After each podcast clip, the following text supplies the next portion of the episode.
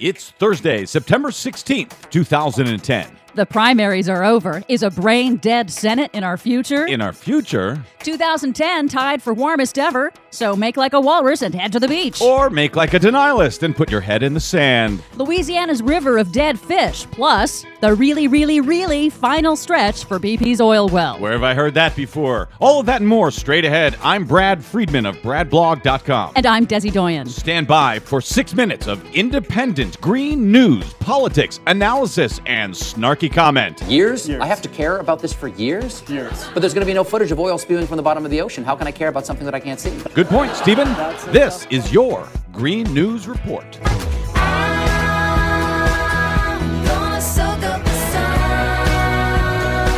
Support for today's Green News Report comes from you, our listeners. Want to help ensure real, independent green news that isn't boring continues on our nation's mainstream public airwaves? Please stop by bradblog.com today and donate with your PayPal or credit card. Your vote of support is vital. Please donate at bradblog.com today.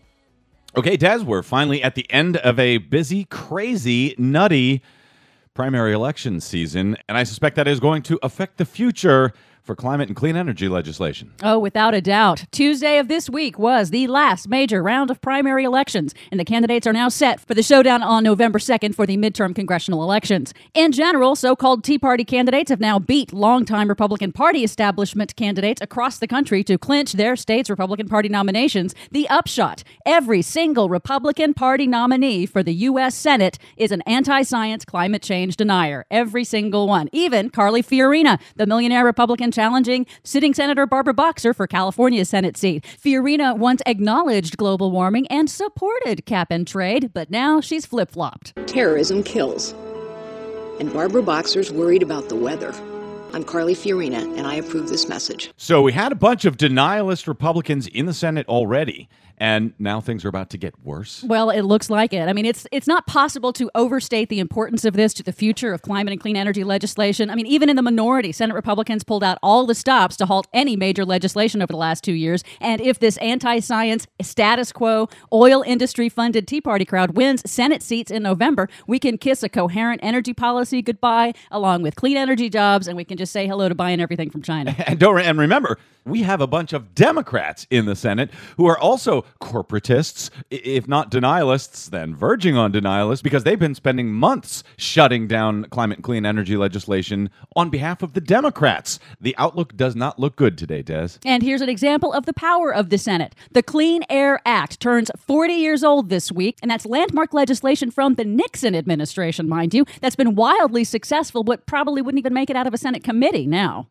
And did we mention yet that NOAA, the National Oceanic and Atmospheric Administration, announced this week that 2010 so far is now tied with 1998 as the hottest year on record? Or, or did we mention that NASA announced this week that satellite and direct measurements indicate that the extent of this summer's sea ice in the Arctic is among the lowest on record? This after months and months and months of hearing from the wingnut denialists out there that it ain't happening, that it's actually getting cooler, which is true, except if you bother to look at the facts. And did we mention that scientists are reporting an unprecedented mass migration of walruses in the Arctic to dry land this week? The U.S. Geological Survey says thousands and thousands of walruses, mostly mothers and their calves, are fleeing to the beaches of Alaska. Typically, they'd raise their calves on sea ice rather than land, but of course, there's less sea ice than ever this year. And I guess it would be mixing metaphors to say that the photos show them packed like sardines. Are the uh, are the walruses heading down to the Gulf? Because you, as you That's what BP said. BP said that was in their uh, in their oil leak disaster plan. Watch out for the walruses in the Gulf where they don't live. It's day 150 of the BP oil disaster in the Gulf, and the end is nigh. In a Coast Guard press briefing on Wednesday, Admiral Thad Allen, incident commander for the Deepwater Horizon oil spill response, says the final steps are in motion to permanently seal BP's well. Four days from now.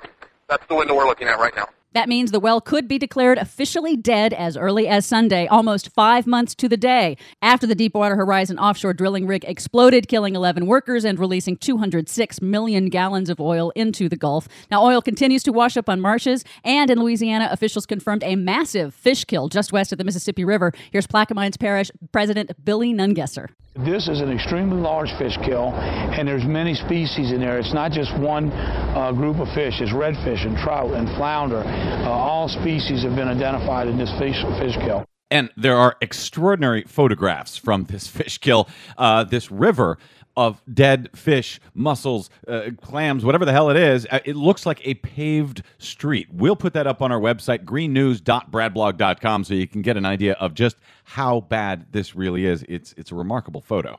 Check out our website for that and much more that we didn't get to today. You can also download our broadcasts anytime at iTunes. You can listen to them on your mobile device via Stitcher Radio. And please, please consider a donation to help keep us on the mainstream media airwaves by stopping by our website or PayPaling to green news at bradblog.com. I'm Brad Friedman. And I'm Desi Doyen. And this has been your Green News Report.